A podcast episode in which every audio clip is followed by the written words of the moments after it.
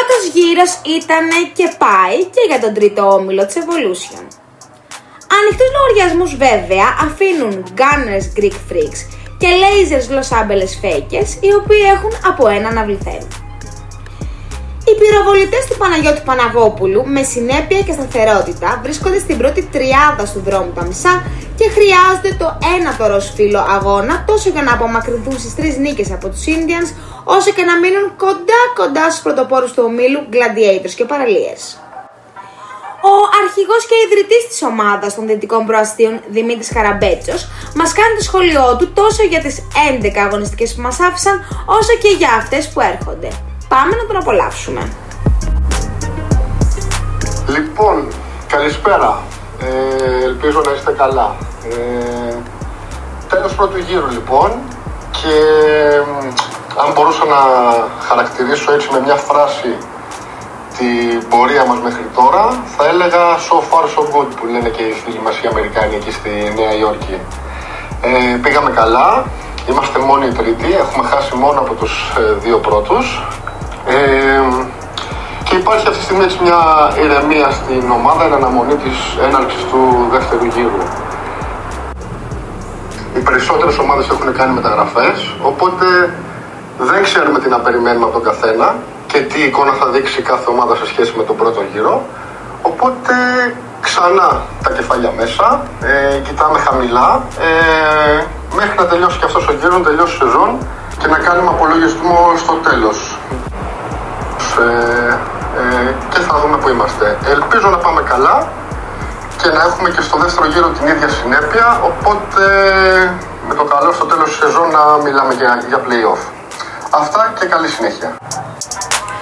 Από την άλλη μεριά, τα φρικιά θέλουν την νίκη, αρχικά για να ολοκληρώσουν το γύρο με θετικό πρόσημο, στη συνέχεια για να βρεθούν πάνω από τους γαλάτες και στην πρώτη εξάδα και τέλος με ένα βέβαια πολύ πιο μακρινό σενάριο, κερδίζοντας από 22 μέχρι 26 πόντους διαφορά, θα μπορούσαν να εκτοπίσουν Indians και Hurricanes και να τοποθετηθούν οι ίδιοι εκεί στην 4η θέση του ομίλου. Ναι, είναι ουτοπική αναφορά, αλλά επειδή και άλλες φορές έχουμε αναφωνήσει πώς γίνεται αυτό, ας υπάρχει έστω και σαν πληροφορία.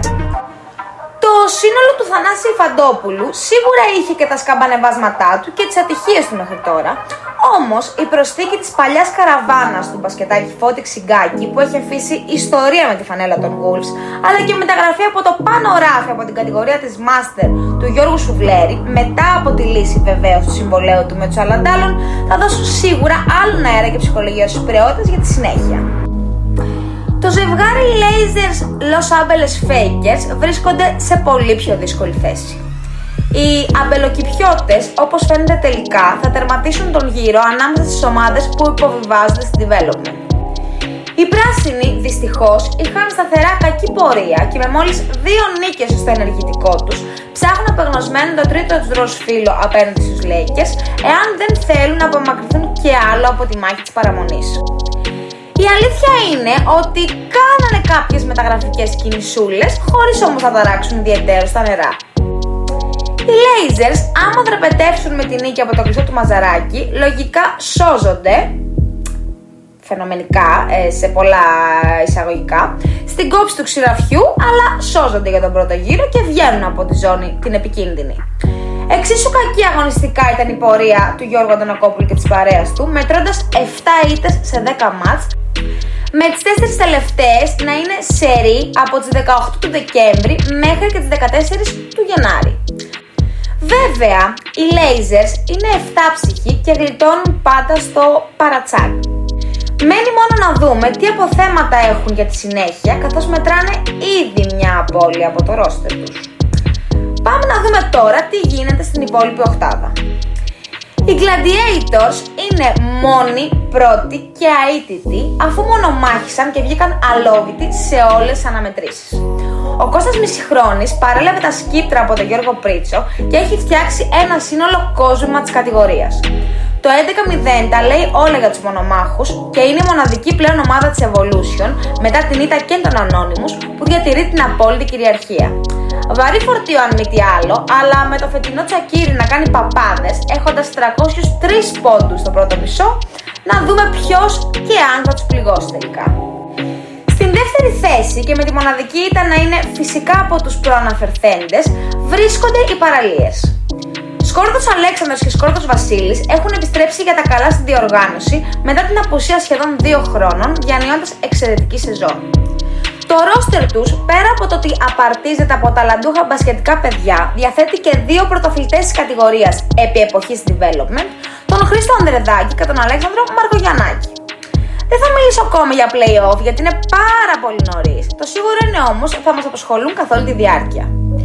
Η τετράδα που οδηγεί στα playoff ολοκληρώνονται με τους Ινδιάνους του Αλέξανδρου Μινά και Μπάμπι Τσίτσιρα. Για νεοφερμένη από την περσινή Development 2, για τα εσωτερικά θέματα που απασχόλησαν πρόεδρο και τεχνικό διευθυντή και για τις απουσίες που πάντα προέκυπταν, οι Indians στάθηκαν παλικάρια και με 6-5 ρεκόρ βρίσκονται αυτή τη στιγμή σε μία από τις προνομιούχες θέσεις. Φυσικά και δεν θα μπορούσαν να παραμείνουν σε αδράνεια το διοικητικό δίδυμο ούτε λόγω της κατάταξης αλλά ούτε και με τη μεταγραφική περίοδο να τρέχει κάνοντας το μπαμ με Τάσο Πουλοκέφαλο. Ο Τάσος έχοντας στις πλάτες του 4 MVP σε 8 παιχνίδια από τη συμμετοχή του στους King Looney Tunes στη φετινή σεζόν ήρθε για να ενισχύσει τα γκάρτ της ομάδας. Στην πέμπτη θέση βρίσκονται οι Hurricanes, επίσης ομάδα από την περσινή Development 2. Ο μαέστρος Παντελής Κωσιβάκης, στα τόσα χρόνια συμμετοχής της ομάδας, κρατάει πάντα τον βασικό κορμό ανέπαφο, προσθέτοντας μικρές μικρές πινελιές σεζόν με τη σεζόν. Ο Γιώργος Γκυρτής είναι φυσικά η φετινή πινελιά των τυφώνων που κάνει τη διαφορά, καθώς τα 120 rebound και οι 177 πόντι του έπαιξαν καθοριστικό ρόλο να βρεθεί η ομάδα μία ανάσα από τα play-off, με το δεύτερο γύρο να είναι μπροστά τους και αν θέλουν τελικά να κάνουν την έκπληξη θα πρέπει να τους παρασύρουν όλους. Οι ανυπότακτοι γαλάτες ή θα παραμείνουν έκτη ή θα υποχωρήσουν μια θέση, αυτό μας θα κρυθεί ανάλογα με το τι θα κάνουν και οι Greek Freaks. Παρά την απουσία του Τάσου Ανδρικόπουλου στο μεγαλύτερο μέρος της σεζόν, ο Αργύρης Τερζής έχει διατηρήσει την ομάδα σε μια μέτρια προς καλή αγωνιστικά κατάσταση. Οι γαλάτες δεν πιστεύω πως θα κινδυνεύσουν αν διατηρήσουν αυτό το τέμπο. Επίσης, σύμφωνα πάντα με τις ανακοινώσεις της ομάδας στα social, ο Καλούλη Εμίλιο αποτελεί ένα άγνωστο μονοπάτι ακόμα και για τους ίδιους και θα δούμε τι καπνοφουμάρει η μεταγραφική αυτή κίνηση μόλις πατήσει τα πόδια της στις τέσσερις γραμμές. Τα ελληνικά πετρέλαια με δύο σερή νίκες στις δύο τελευταίες αγωνιστικές μπορεί και να γλιτώσουν τη ζώνη υποβιβασμού αναλόγως το τι θα γίνει μεταξύ των lasers και των fakers, όπως προείπαμε. Να λέμε και του στραβού το δίκιο, κάθε νεοσύστατη ομάδα τα βρίσκεις σκούρα στην πρώτη συμμετοχή στη διοργάνωση, οπότε σχεδόν πάντα η πρώτη σεζόν είναι αναγνωριστική.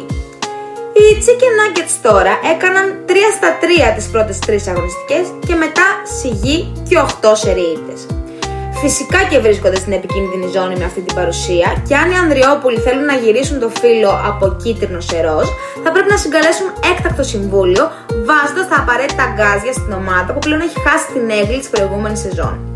Βέβαια, δεν έχω εικόνα που σκοπεύουν να ενισχυθούν για τη συνέχεια, αλλά σίγουρα χρειάζονται ηλεκτροσόκ.